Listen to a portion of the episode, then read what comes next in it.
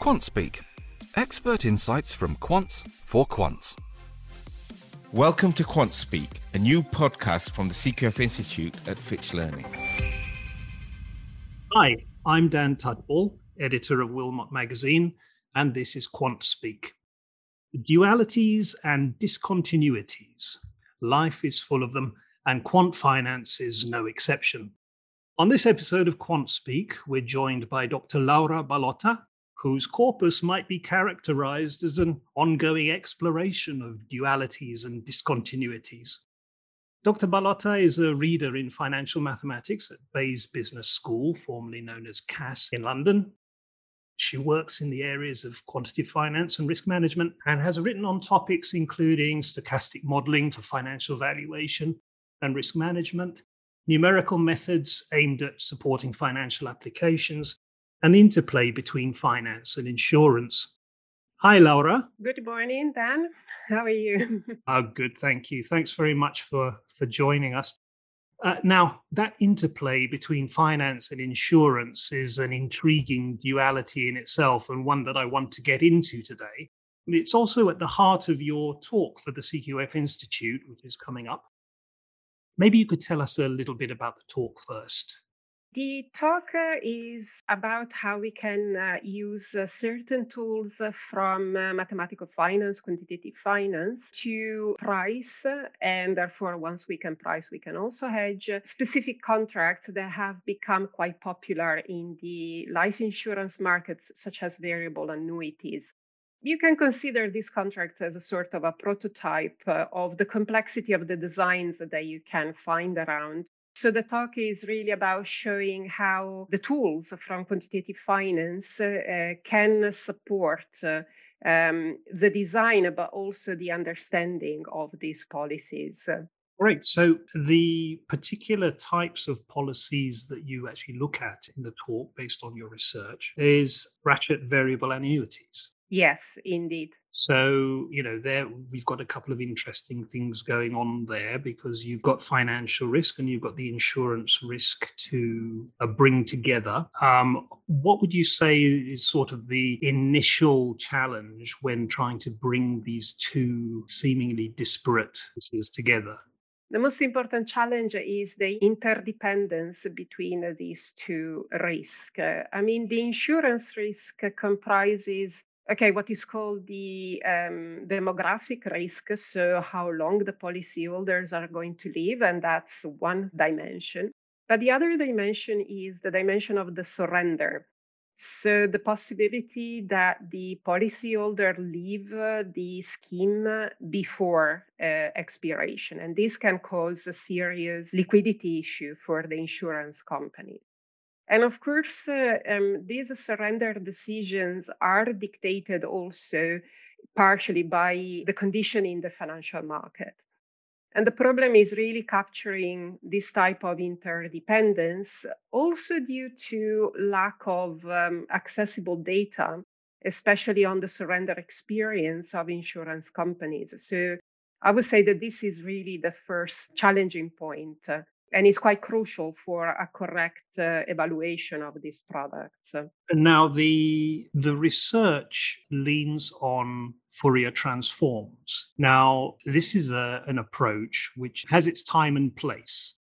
It would be useful, I think, uh, for for listeners if you could describe why it is that it's apt in this particular scenario, and also maybe just say a little bit about why it isn't because I think that some people might uh, have a familiarity with Fourier transforms in other contexts, and they're not necessarily as uh, as applicable in those contexts as, as here. So I'd be interested to hear what you have to say on that. Well, Fourier transforms, uh, of course, uh, are uh, a very powerful and yet elegant tool to recover, maybe just numerically, um, underlying distributions. And uh, in certain contexts, uh, it can um, speed up uh, um, the, the computation, so the actual crunching the number part quite significantly. And I would say that for this type of contracts, uh, this is particularly important. Uh, because they are complex contracts, they are very sophisticated. So we have at least three sources of risk. So the financial risk, which is both the equity risk and the interest rate risk. We have surrender, we have mortality. And then we have, uh, in our specific case, in addition, a ratchet mechanism, which means that the benefits are compounding over time.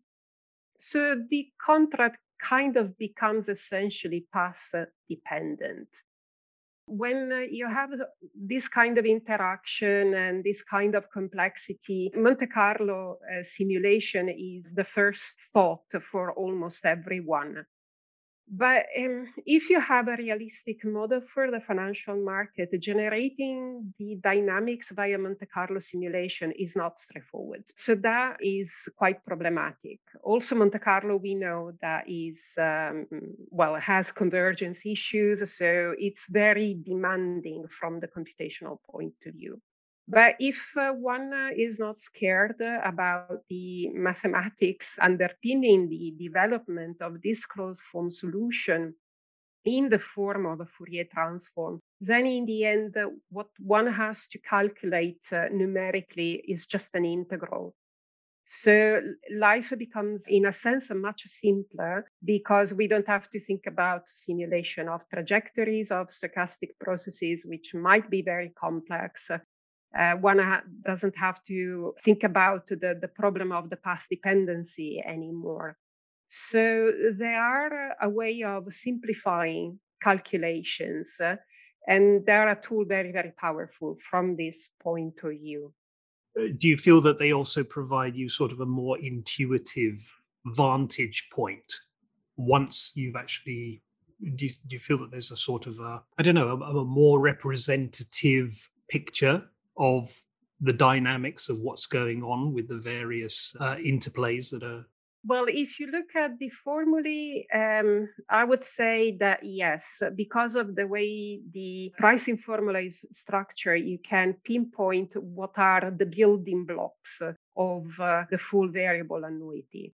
And you can tell what is, say, the part strictly linked to the fixed income market, which part instead uh, is an option on the underlying um, equity fund, um, which part represent a probability of surrendering, for example. So from that point of view, yes, it gives a more an insight into what is what in this contract and what plays a role. And of course, because computationally they become much easier to handle, it's also easier to, for example, run a sensitivity analysis, which helps us to understand the role of certain key parameters in the model that has been chosen specifically for the computation. Great. Thank you. Thank you. Now, I wanted to ask a sort of more general question, that sort of links back to the introduction. Do you feel there is a cultural divide between finance and, and insurance in terms of the way that practitioners from either side think about things? Um, I started looking into the life insurance part, so to speak, of quantitative finance about 20 years ago. And uh, back then, there was a big divide in definitely. You could tell that it it was like this like if the two branches had developed almost uh, independently almost forgetting that instead there is a lot of uh, interplay between the two. This divide uh, has narrowed quite significantly in the last 20 years However, I think uh, still there is a lot that can be done, especially for someone coming from the quant finance industry, uh, moving into insurance. I think there are many challenges quite open that would definitely benefit uh, quite significantly from the, the kind of competencies that this person could bring. Could you elaborate a little bit on that? Uh, well, of course, uh, the the market changes uh, quite quickly and sometimes quite significantly. So we have seen, for example, over the last ten years, we have seen the rise of the multi curves uh, um, set up uh, in the interest rate uh, framework. And this has not, at least to the best of my knowledge, completely incorporated yet in valuation scheme, at least to the best of my knowledge. There has been the shift from the LIBOR to the new benchmarks. And this, uh, of course, has an impact on the conversion, so to speak, of the liabilities of an insurance company. And I know that there is a lot of work uh, done here. And then moving beyond the realm of life insurance, if one looks at uh, the whole uh, thematic uh, around climate finance, uh, of course, climate is a big topic also for the insurance industry for obvious reason, especially reinsurance. There is a, a complex situation in front of us. So we have to draw uh, from many different uh, areas of knowledge and quantitative finance i believe has an important role to play there to inform of support for pricing hedging but even devising perhaps a new instrument that could help to cope with uh, the financial impact for example of climate change in the long run Sure, certainly. It's it's always interesting to sort of track. I mean, you remarked there that 20 years ago, when you first started looking at this, there was a very stark differentiation between the two fields. I suppose it's a function of technology and a function of, well, I'd say technology first, but then circumstance as well. Uh, naturally, the two go hand in hand in a push and pull kind of process. But after the global financial crisis, and now the particular one that I feel is very interesting is the experience of the pandemic markets over the last two years. Certainly, there's been a massive opportunity for cross pollination, I guess, in, in this period. Could you mm-hmm. uh, provide a little uh, insight into that? Well, of course, uh, uh, yeah, the, the the market and the mm, well, the the world in which we live uh, has changed quite dramatically, especially over the last two years. But also, I think it goes a little bit more backward than that. The the crisis uh, in 2010 and so on has affected in the insurance industry um, to a certain extent. So there's been a lot of lessons to be learned there. And I believe it, as you said, that there has been plenty of cross pollination, plenty of opportunities. The pandemic, of course, has been uh, an eye opener for uh, many people, mm, for all of us, I would say. We never thought a certain situation could be possible, and suddenly here they are. And they have uh, a serious financial um, impact um, on the society, and the insurance companies uh, are there to pick up certain pieces of um, what has happened, definitely. Yes, certainly. Now, I was interested in talking to you about your own trajectory and where did that interest in finance sort of have its origin? Was it mathematics first and then seeing application in this particular field? And and then was there something in particular about finance that that grabbed your attention? Actually my first degree is uh, in economics with um, a solid uh, mathematical background mathematics and statistics but it was economics. So i would say that the seed for curiosity uh, was already there and when I started my PhD, I had the opportunity to attend uh, a course on option pricing. And that for me was, I would say, an eye opener because um, I thought it was a really beautiful combination of um, knowledge coming from many areas uh, of mathematics. So you had finance, you had economics, but you also had uh, um, stochastic analysis, uh, numerical methods. And I thought that mm, that was very, very elegant. And it sparked a lot of curiosity and that's uh, how i started shifting from economics to finance uh, so to speak uh, that was my origin and that initial interest in economics was it driven by purely curiosity as to how distribution occurs, what was the impetus there? Did it have a natural continuation? Did you find that it was expressed better through finance, that particular initial spark? Yeah, I think so. Um, when when I decided to take a first degree in economics, uh, it was, uh, of course, as a practical um, implication into real world. So that was uh, quite interesting in its own right. With finance, I thought uh, the picture was becoming more complete. it was curiosity about exploring uh, always a new field, uh, which is, uh, I think, what brought me, um, yes, to finance, to quantitative finance. Uh, um, I always liked mathematics, so it came kind of natural to look uh, more into quantitative finance. But it's also what then led me to explore, for example, issues related to interplay with insurance. It was just the curiosity of knowing more about how the world around us work, uh, at least as far as economic and finance is concerned. When you decided to continue in academia, was it? Um, gosh, this reminds me of the days when I used to. Uh, I in my previous incarnation, I used to interview uh, rock stars and all, all of this sort of thing in my younger days. And uh, one of the questions that I always used to ask was um, so, uh, do you prefer to play live or do you prefer to record in the studio? and I guess this is sort of that kind of question. Was it research or teaching that drove you to continue in academia? I think it was a mixture of uh, the two. And I think it was also a seed present in the family. I mean, uh, my father was uh, a school teacher in uh, natural science and mathematics.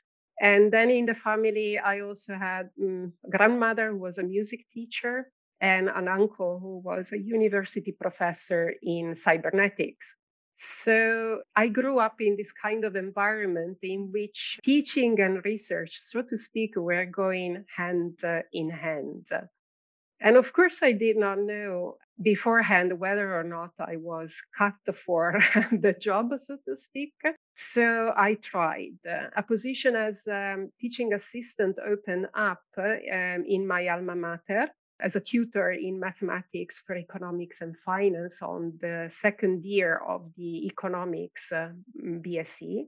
And I realized that teaching uh, and trying to explain uh, concepts came almost natural. It was there. It wasn't easy. I was able to convey the right notion to the students, and it became really fascinating. And uh, as I said, the research goes hand in hand because teaching has to be informed uh, by the latest development. It seemed to be a natural step forward to then progress to academia from that point of view. Absolutely. And that's quite a family combination. I mean, cybernetics, music, yes. amazing. so but it's always been... but it's always mathematics. You know, that's the common denominator everywhere because music in the end uh, is a very beautiful expression of mathematics. So uh, that I thought was quite nice. Absolutely. I mean, do you feel that mathematical relationships essentially underpin everything? Is there? Do you feel that? I do. Um, yes, it's definitely my view. I I always uh, I'm always amazed to discover the fabric of mathematics basically everywhere. So yeah, definitely. Now, what was it? I think I saw it on YouTube the other day. A question: Is is mathematics discovered or invented? Ah, this is a good question. Um, I think it's discovered. Uh, yeah, uh, at least by us. Uh, yes. Great. Okay, so kind of explains my next answer, but I suppose we we have to take the light with the dark. So why not industry?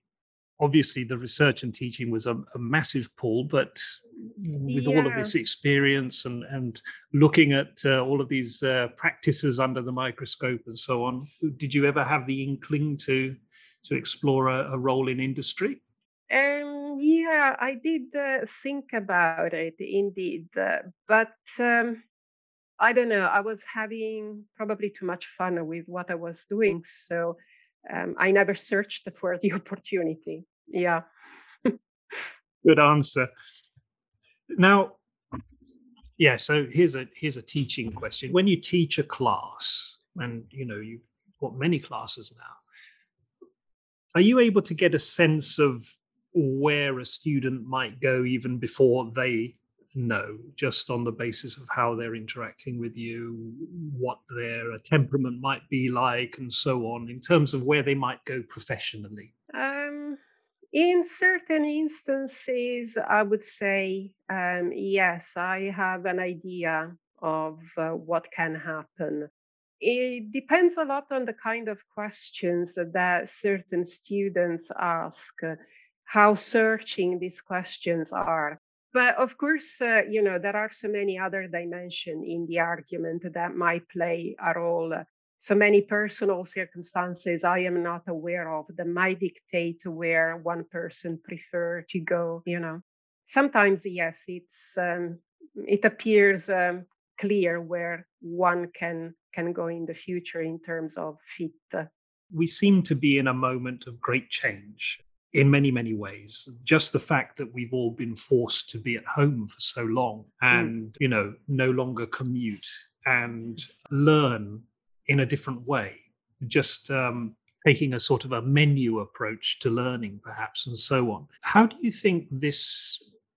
What what aspects of the the structures that have existed to support research in the past and to to teach what of those do you think will always be retained when it comes to the sorts of questions which you focused on with regard to finance and which aspects do you think are likely to evolve as a result of decentralization that we are experiencing, and also the variety of ways in which the fundamental learnings have an opportunity to be expressed. Because now we have alternative markets, digital markets, alternative ways in which risk can be distributed.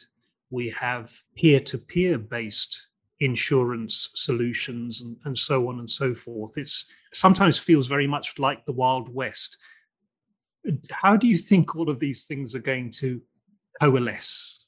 Um, it's true that uh, many aspects uh, of uh, our day to day routine can be, so to speak, uh, moved uh, online. But there are certain others that I think uh, cannot be replaced. The interaction between peers, I think, is um, paramount. So, for uh, an academic uh, who does research, of course, networking is uh, fundamental for exchange of ideas. And I must say, personally, this is an aspect that I miss very much from conferences.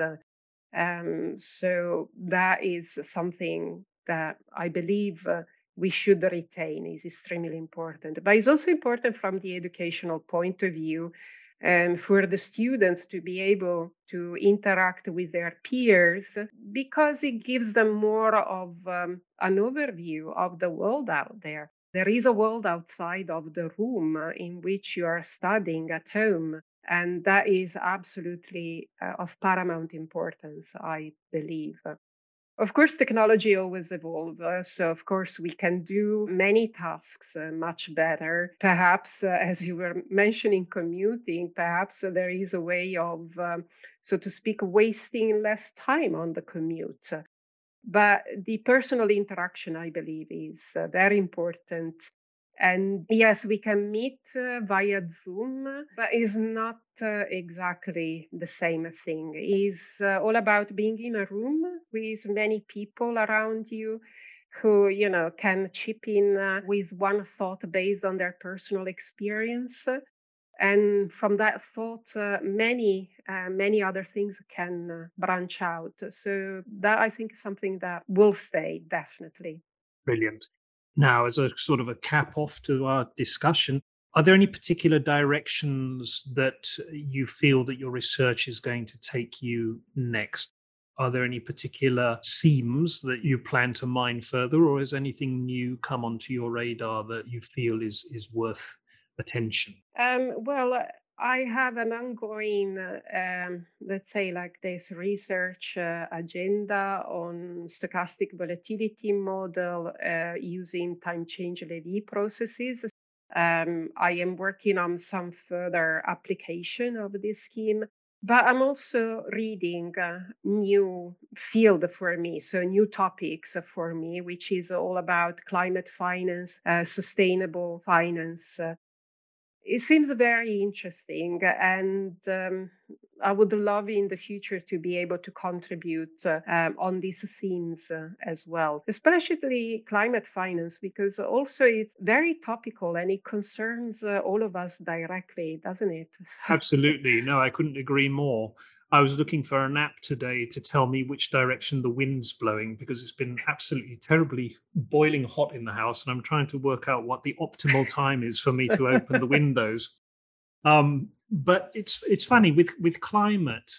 I do feel that it's different this time. The interest in it from the finance industry is different this time. Uh, I recall that um, probably 13 or 14 years ago, actually, we published a few papers related to the nascent idea of climate derivatives and so on. And although there was an interest generally, the climate agenda has been very much to the fore since the 1970s and, and uh, in terms of the popular mm-hmm. consciousness. Mm-hmm. It's I, I do feel that there is something fundamentally different about the way that the the finance industry is engaging with it this time around. Yeah, I do believe so. It is really um, on the desk of uh, many people now, um, this type of agenda. And I think it is due to, well, we had many catastrophic events uh, um, happening over the last um, few years. We are experiencing uh, uh, change really in the weather, even not so catastrophic. I was in Italy during the summer and I could see how the weather was uh, absolutely crazy in the way it was changing so quickly. It was very, very hot in the morning. And then all over the sudden, you had a storm um, with um, hail, very big hail, damaging cultures, and so now these events become more and more frequent. Uh, um, look at the temperature that have been in the south of Italy and in Greece, all the fires, which is a situation that has been quite um, frequent in California over the last few years. I believe that by now the financial impacts of these events uh, can no longer be ignored. Uh, uh, the consequences are dramatic, uh, really. Um, so they are being taken more seriously in a sense. And of course, there is also the ESG uh, agenda being pushed forward. So that's another point that made uh, everybody look uh, more carefully. So, yes, it's being taken much more seriously, definitely. Yes, I couldn't agree more. We've got the Quant Insights conference coming up at the end of October, which will be after your talk. And um, uh, Robert Litterman will be delivering an address on climate risk. And it's very much a, a um, cause that is close to his heart. I think this is going to be more and more firmly on the agenda from a um, from a theoretical perspective from from a from a, far more engaged perspective. And I hope that you'll be able to come back next year for the conference um, at some point and and and talk about the climate aspect of your research. That would be very nice indeed. I would love to. Brilliant. Okay, Laura, thank you so much for your time. Thank you very much for having me. and thanks for the patience. no problem at all. It was it was well worth it. Thank you. Thank you. All the best. Bye-bye. Bye. Bye-bye. Thank you for listening to Quant Speak. Don't forget to subscribe and do sign up to the CQF Institute for more insights into quant finance.